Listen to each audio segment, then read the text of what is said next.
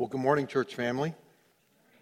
My name is Dave King, and I've been attending here since 1985. I know I don't look nearly that old, but I am. When Randy initially asked me to um, consider speaking today, I, I responded with uh, an email that had three concerns in it my pride my ego, and my shame. Some of my recovery friends who don't attend here were scared for me, asking if this church was safe enough uh, to share this kind of story, to talk on this topic. Um, I think it is. I know that every Friday night at Celebrate Recovery. And today, um, especially, um, is, you know, it's Palm Sunday, right? And uh, we know that Jesus was welcomed into the city of Jerusalem with palm branches, with folks singing, Hosanna, Hosanna in the highest. And a week later, they were saying, Crucify him. And a few hours later, Jesus said, Forgive them, for they don't know what they're doing.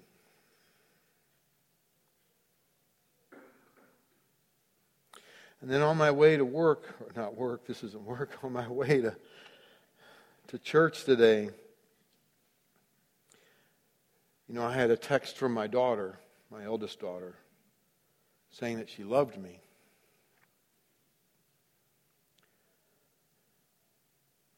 Which just wrecked me. Because it was one year ago today, this very day, um, probably about an hour ago, that we were driving back from Gulf Shores, Alabama,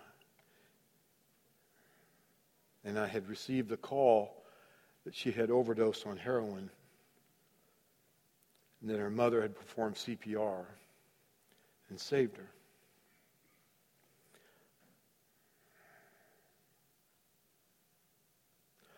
Hosanna in the highest. God saves us. He saves all of us.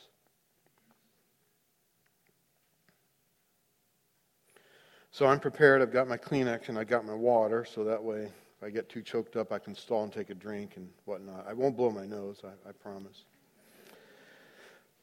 Today is the last message in our Glittering Vices series, a series that's examined the seven deadly sins their historical origin and development and relevance for our life today. And I think the timing of this message is a little ironic considering it's probably the last day of spring break for, for many people, you know, who have spent the preceding week in warm climates contemplating the vastness of God as they stared out at the ocean. Or that they've reflected on the warmth of God's love as they soaked up the sun on the beach listening to the latest version of Amazing Grace or um, some other Chris Tomlin worship song. I'm sure that's exactly what Randy is doing right now um, as I begin to talk. He's probably at a golf course, not a beach. You know, and the point isn't that spring break trips are bad, or that they shouldn't be fun, or that our minds should be occupied with spiritual and theological matters every second of every day. The point is just that from talking about spring break, you are already keenly aware of the temptation, the vulnerability, and the risks that some situations and environments present in our lives, some by choice, some by coincidence, all with the potential of altering the tra- trajectory of our lives. And we are confronted with more substantial challenges in our daily lives than spring break moments. Um, consider the following commercial and product images and logos that are going to appear on the screen behind me. And this is a little bit of audience participation. So the first one is you're going to tell me what, what is this logo? Anybody know? You can shout it out. Cialis. All right. What's the next one? What's this one? Man, you guys are right on this. You know it right like that. What's the next one? Hardee's. It's funny, I, I heard more sound like Hardee's. Like, yeah. Let's show the last one. Yeah. So, what, what images, you know, what thoughts, feelings are coming to mind? And think of it like this, especially if I would have said Sports Illustrated swimsuit edition. Some of you are already ahead of me on that. You already knew. Probably not thinking about sports. So, you know, it was really a struggle to find images that were actually tame enough to display at church. Um, many of the Hardee's images, at least from my opinion and perspective, I consider them to be soft porn. They really are. They're disgusting. Uh, personally, I don't eat at Hardee's. I, will never set foot in a Hardee's. And there are other restaurants like Hooters. The list goes on. I'll never eat at Hooters. Never have, won't. That's not because I'm holier than thou, as you'll find out. And just by displaying these images or mentioning the products, your mind is already recalling a wider range of stimuli that you've been repeatedly exposed to over time. Medicine, clothing, food, magazines, and much more.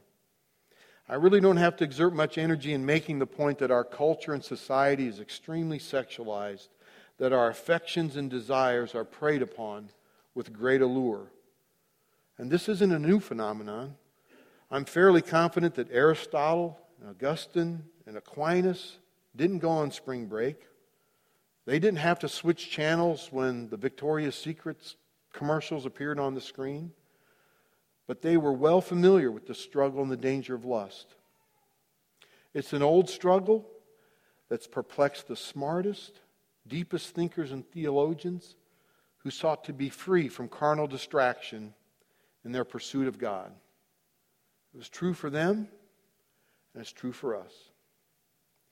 Augustine found lust to be the one demon that he had no success in exercising through willpower alone. And on the screen, you'll see an excerpt from his confessions where he says, My sin was this, that I looked for pleasure, beauty, and truth, not in God, but in myself and in his other creatures, and the search led me instead to pain, confusion, and error. Would we agree with Augustine that pursuing pleasure, beauty, and truth within ourselves and through creation apart or instead of God is sin?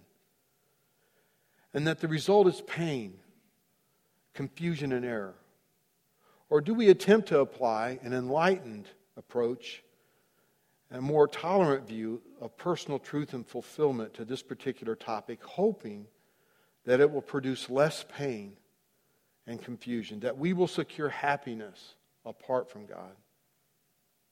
Engineering our happiness on our own terms in this manner will always leave us empty rather than fulfilled and connected. God doesn't want us to be confused when it comes to this matter. And He doesn't want us to have an empty existence absent of pleasure or to be unable to admire beauty. He made us as sexual beings, and we know that sex itself isn't sinful, and neither is sexual desire. Sexual desire is normal and a part of being human. You can have sexual desires, you can feel sexual attraction, and even experience sexual temptation without sinning. But putting this practice into our daily lives is a challenge. It's probably fair to say that many of us, if not all of us, come from some dysfunctional family system. Most of us have never learned or were never modeled what true intimacy looks like. We confuse sex with love and lust with desire.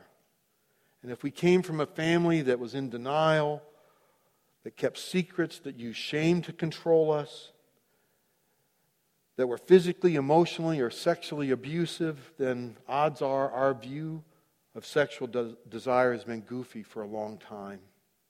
Certainly was for me.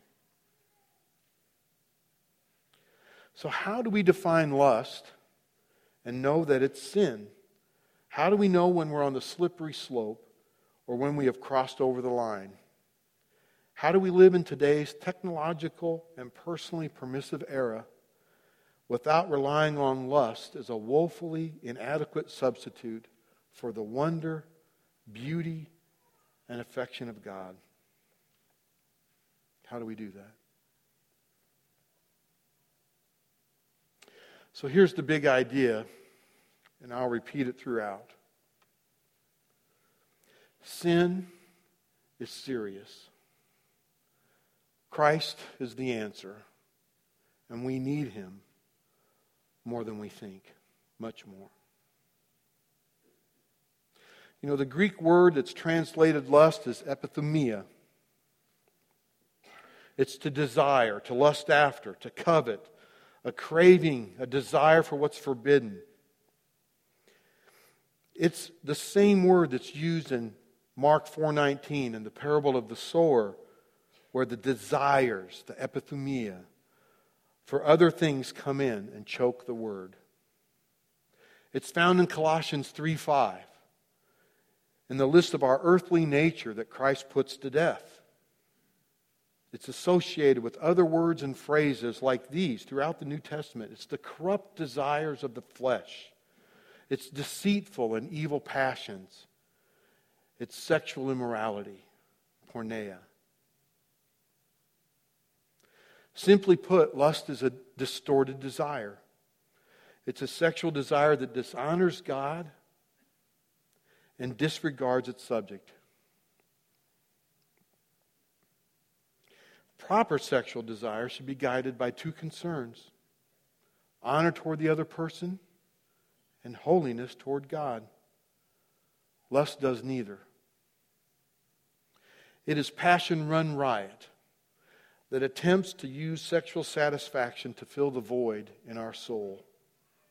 And at its essence, it declares that something other than God is more to be desired than God, which is idolatry which is sin. And like all sin, it separates us from God. And as Peter says, it wages war against our soul.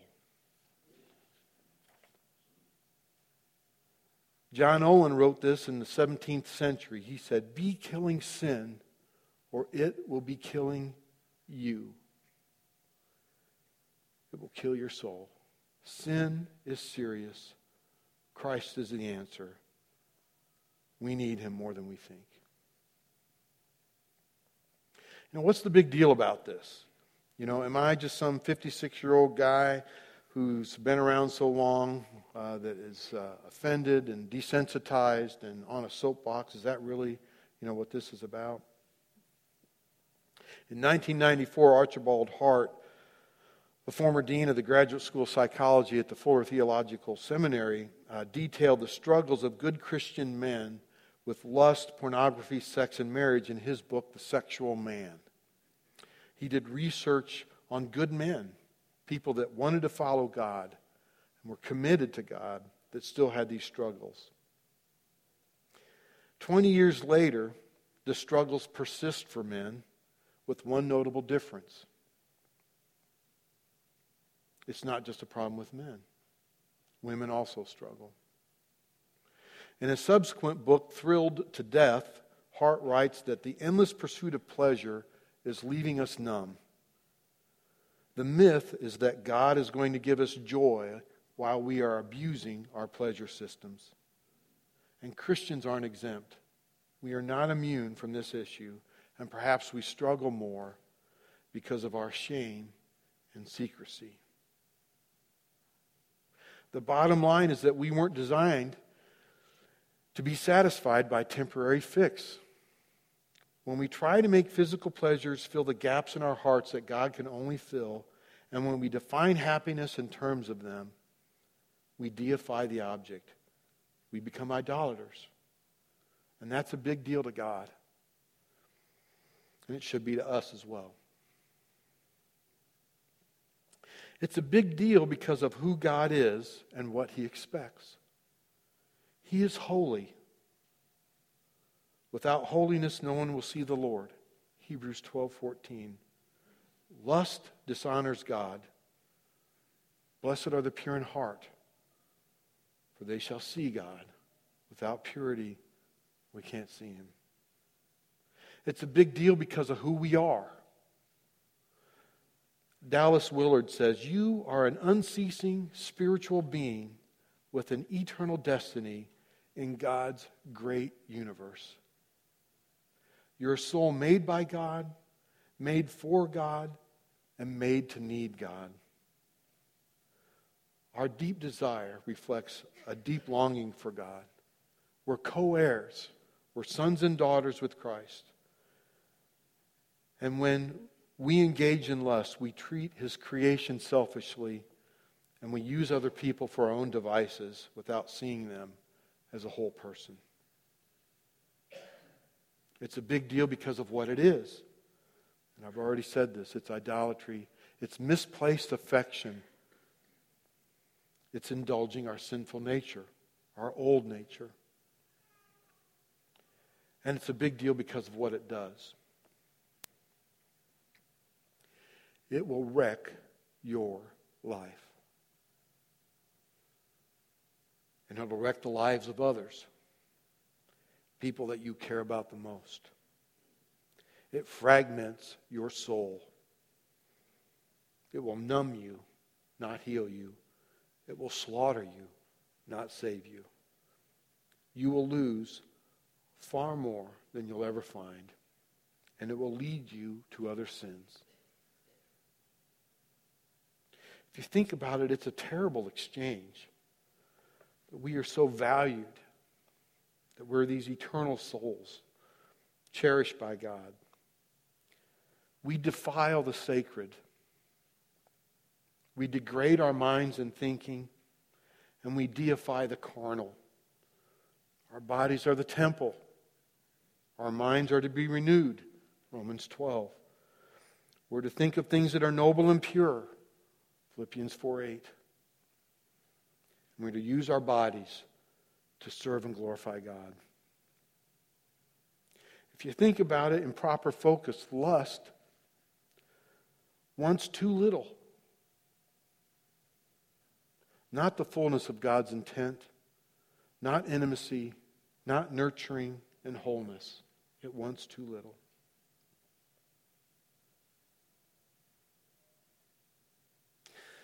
The story that we're going to look at here in just a moment is the story of David and Bathsheba. It's found in 2 Samuel 11 and 12, and uh, it's on page 263 and 263 of your, your Bible.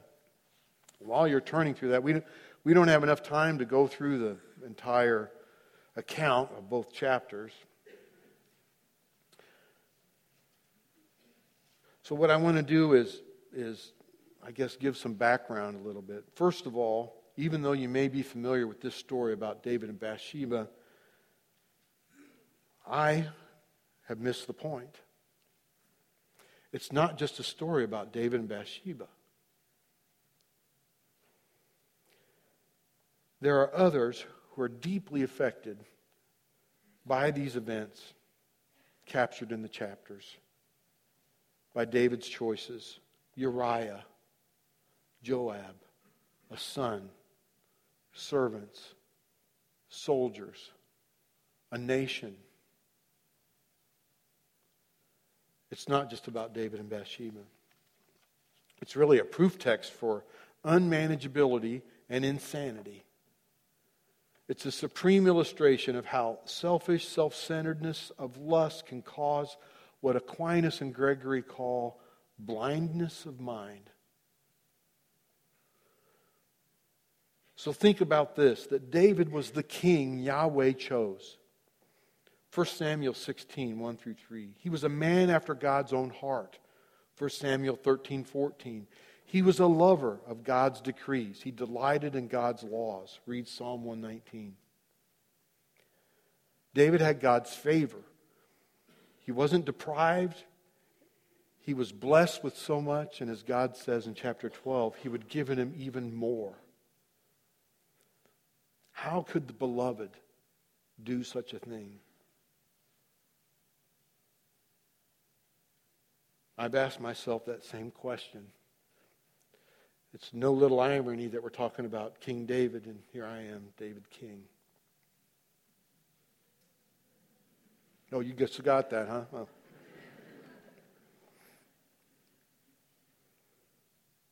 David loved God's law. He knew God's law. He lacked for nothing.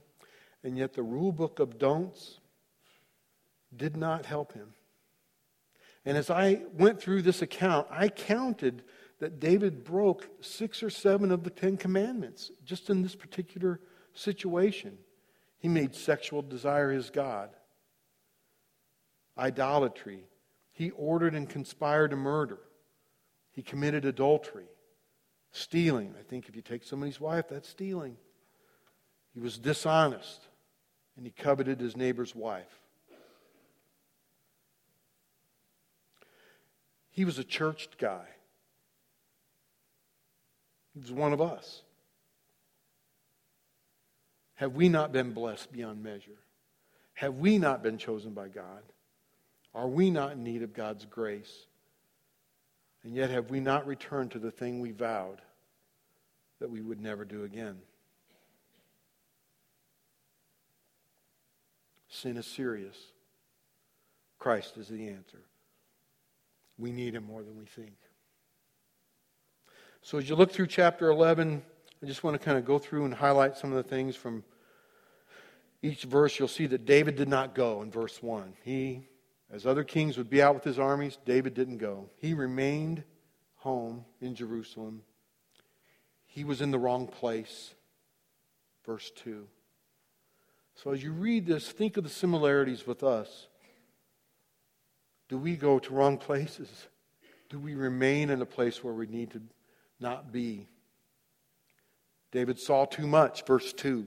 He saw that she was beautiful. That's not from a passing glance. David pursued in verses 3 and 4. He sent people to find out about her, he sent people to bring him to her. What are we pursuing? And then some translations say David took. verse 4. David's royal self indulgence, our self indulgence. And when he took Bathsheba, you'll notice that there is no hint of caring. There's no word of affection. He doesn't call her by name. He doesn't even speak to her. And at the end, she's simply referred to as the woman, demeaning and impersonal. Further, you see how David manipulated and deceived. Tries to carry on small talk with Uriah. When Uriah comes back, David's not even shocked out of his denial by, by Uriah's integrity. You know, I, I, I can't go home. I got to, you know, I can't do that. So then David came up with a plan. In fact, he had three plans, verses 6 through 15. Uriah, take a shower. That'll help. Nope. All right, let me think of I think I'll get Uriah drunk. That's what I'll do. Nope, still didn't get home. I've got a better plan. I'll send an execution letter with him and send him to the front where he's killed.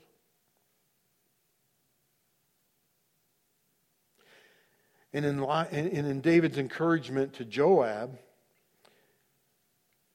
we see his casual view of the sin. This kind of thing happens in war. Rationalizing, minimizing, and distorting the intent and the impact of what he had done.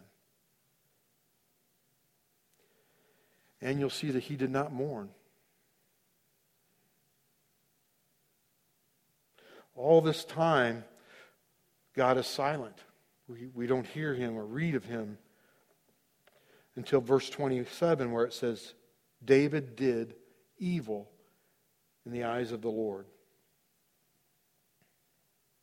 Some of your translations may say it displeased God. Literally, it means he, he did evil. Sin is evil. And doing evil in God's sight implies that God is watching. And he was. With David, he saw all of it lust, sex, deceit, murder, with no moral pause, no hesitation. It's not just a misstep, it's not just an error in judgment, it's evil in God's eyes. Sin is serious. Christ is the answer, and we need him more than we think. So, I've always wondered, I've, I, am just going to conduct a little experiment, I guess, and ask this question that I pondered since I was in grade school. When a tree falls in the forest and no one's there, does it make a sound? You can talk out loud back to me. If no one's there and a tree falls in a forest, does it make a sound? Yes. It does. Right? The laws of physics still exist, right? Everything in creation or in that force hears that reverberation. And so it is with David.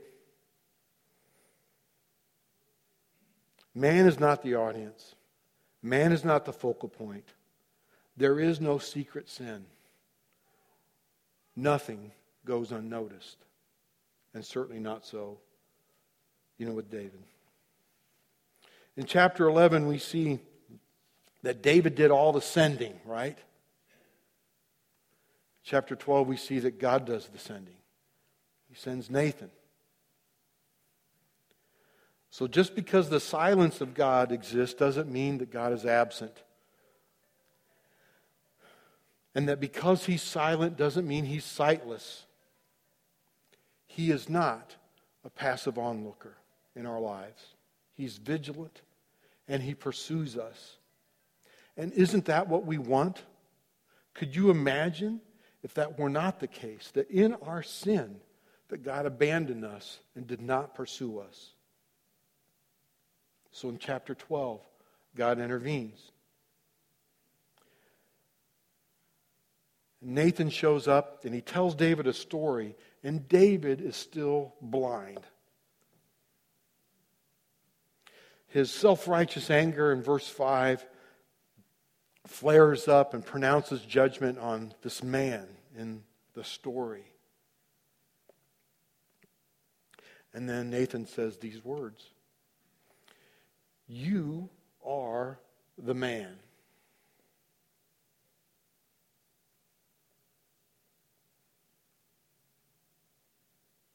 I don't know if you've ever been the man looking in the mirror hearing those words.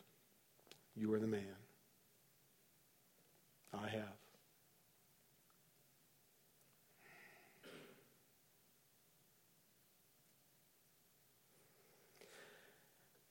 Verses 7 and 8 recount the blessings that David had. So senseless for him to do this. 7 through 12, we hear God's judgment, the sentence. And in verse 13, David's confession. And later in verse 13 of chapter 12, of God's forgiveness and his pardon. You know, what does this sin cost David? I mean, the law said he should die. Leviticus 20:10, Deuteronomy 22:22. He deserved death. God commuted his, his death sentence. But it still cost him. And it didn't just cost David. I mean, consider what all is dead his trust, his honor, his integrity, his respect. An honored and loyal servant, Uriah. A marriage child, a way of life for David, for Bathsheba, for his family. If you continue reading, his family. Goodness. A nation. David not only sinned, but he destroyed people.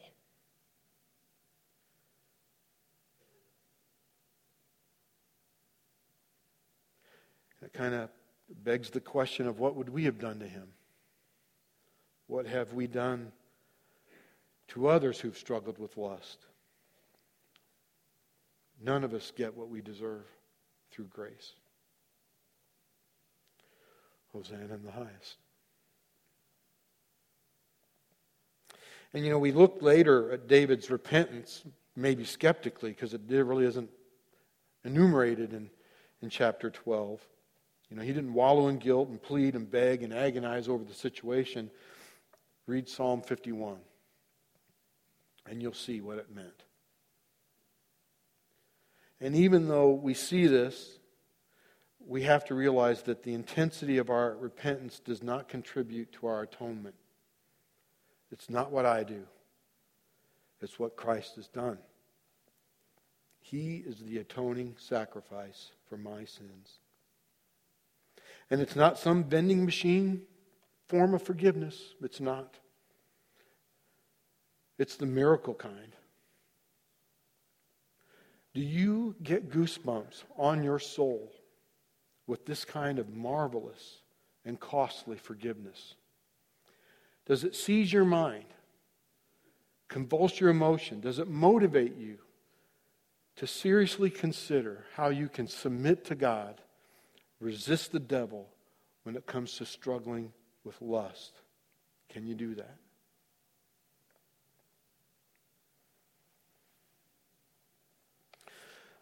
So, as we consider the solution, at least in my mind, I want you to consider a song by 10th Avenue North in their latest album called Cathedrals. Our hungry souls reach out to whatever fills us up. Open our souls to feel your glory. Let joy take temptation's place. Keep us from our lesser loves. Nothing else can satisfy. So when Jesus talked about adultery in the heart, that if a man looks lustfully at a woman, he's already committed adultery her, we may be thinking we have absolutely no chance. And keep in mind the context of that statement that it's about legalism, salvation through merit, it's through grace that we conquer. It's through Christ's resurrection that we conquer. It takes effort on our part. God doesn't just flash into our lives to work a piece of magic upon us and disappear. He just doesn't do that. To do so would eradicate our dignity, it would prevent us from participating. And He wants to empower and invite us to use our wills and our responsibility in this transformation of our desire. So the scripture to consider is 2 Timothy 2:22. It says, "Flee the evil desires of youth and pursue righteousness, faith, love and peace along with those who call on the Lord of a pure heart." We run from we run toward we run with.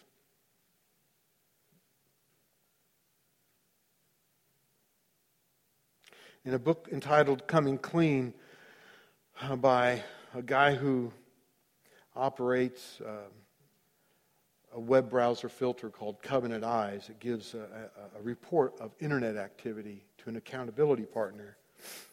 He writes in this book, Coming Clean, about the online disinhibition effect, the disinhibition effect.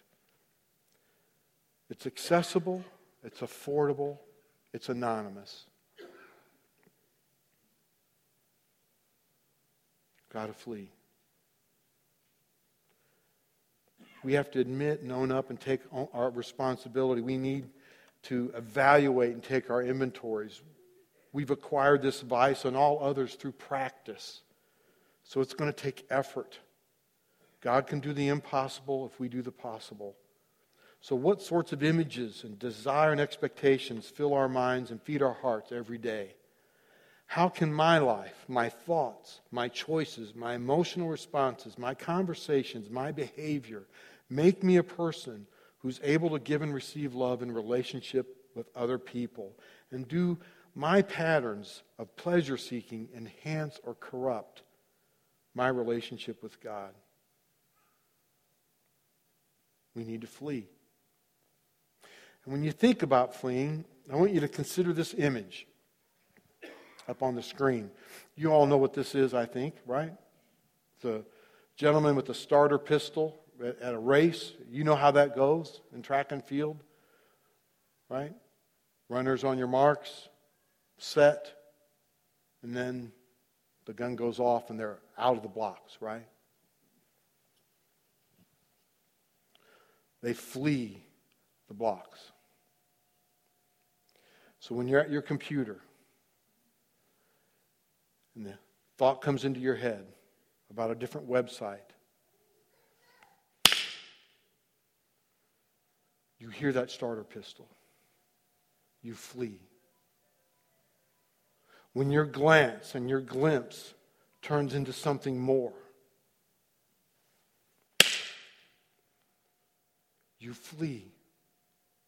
You run for safety. And that is what the word means flee. We run for safety, not to our own devices. We run toward God. We run physically, we run, run visually, we run mentally.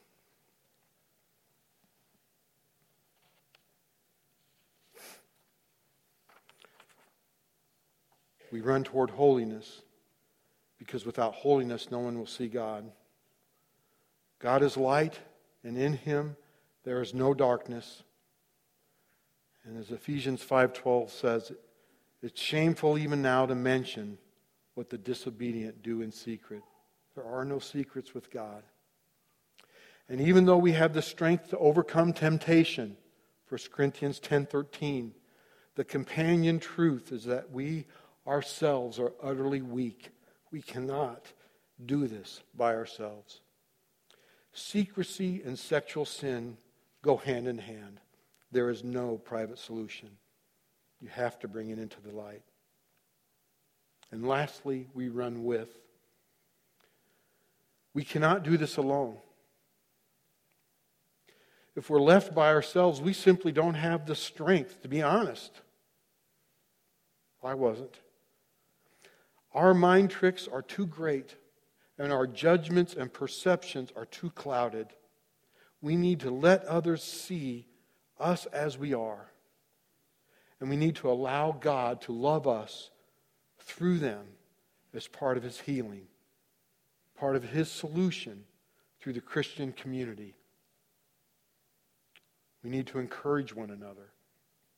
And that's one of the reasons why I go to celebrate recovery every Friday. There are many books that have been written on this topic. I mentioned one of them, Coming Clean, and others, Every Man's Battle, When Good Men Are Tempted. There's a man, Mark Laaser, who has a ministry called Faithful and True. There is hope for us. Sin is serious. Christ is the answer. We need him more than we think.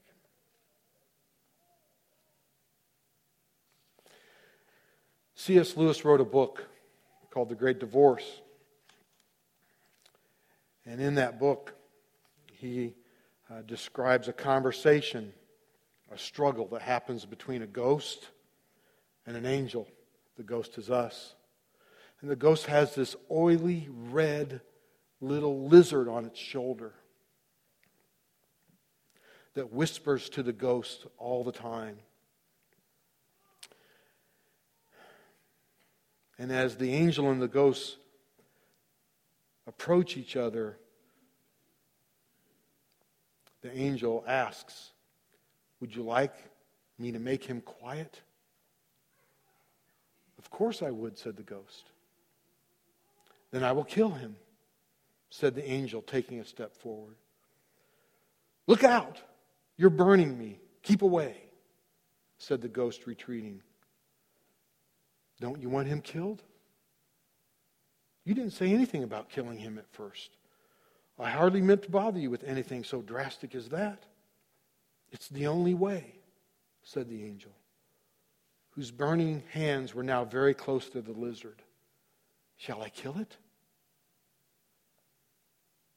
Well, that's a further question. I'm, I'm quite open to consider it, but it's a new point, isn't it? I mean, for the moment, I was only thinking about silencing it because, you know, up here, well, it's just so darned embarrassing. May I kill it? Well, there's time to discuss that later. There is no time. May I kill it? Please, I never meant to be such a nuisance. Please, really, don't bother. Look, it's gone to sleep of its own accord. I'm sure it'll be all right now. Thanks ever so much. May I kill it? Honestly, I don't think there's the slightest necessity for that. I'm sure I'll be able to keep it in order now. I think the gradual process would be far better than killing it. The gradual process is of no use at all. Don't you think so? Well, I'll, I'll think over what you've said very carefully. I honestly will. In fact, I'll, I'll let you, you'd kill it right now, but I'm really not feeling so well today, and I, I think it'd be silly to do it. I, I, need to go see a doctor and, and uh, make sure I'm in good health for the operation. There is no other day. All days are present now. How can I tell you to kill it? You'd kill me if I did. It's not so. Why, you're, you're hurting me now.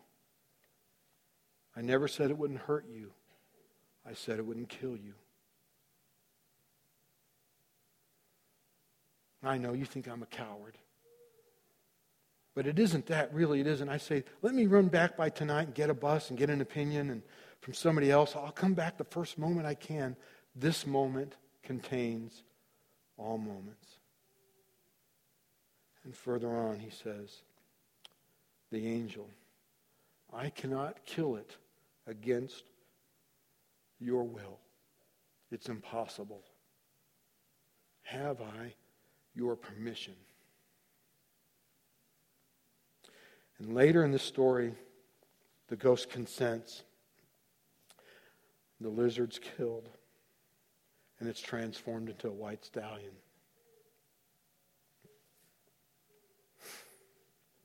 Lust is a poor, weak, whimpering, whispering thing compared with that richness and energy of desire which will arise when lust has been killed.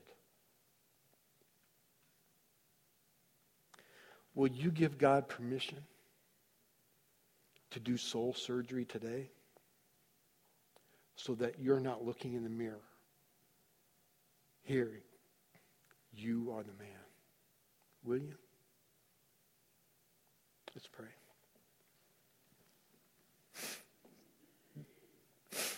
Hosanna in the highest.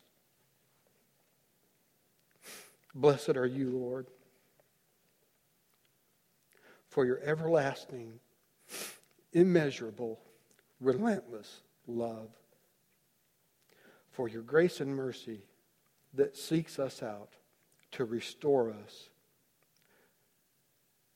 to bring in us the work that you want to complete so that we may shine for you. Amen.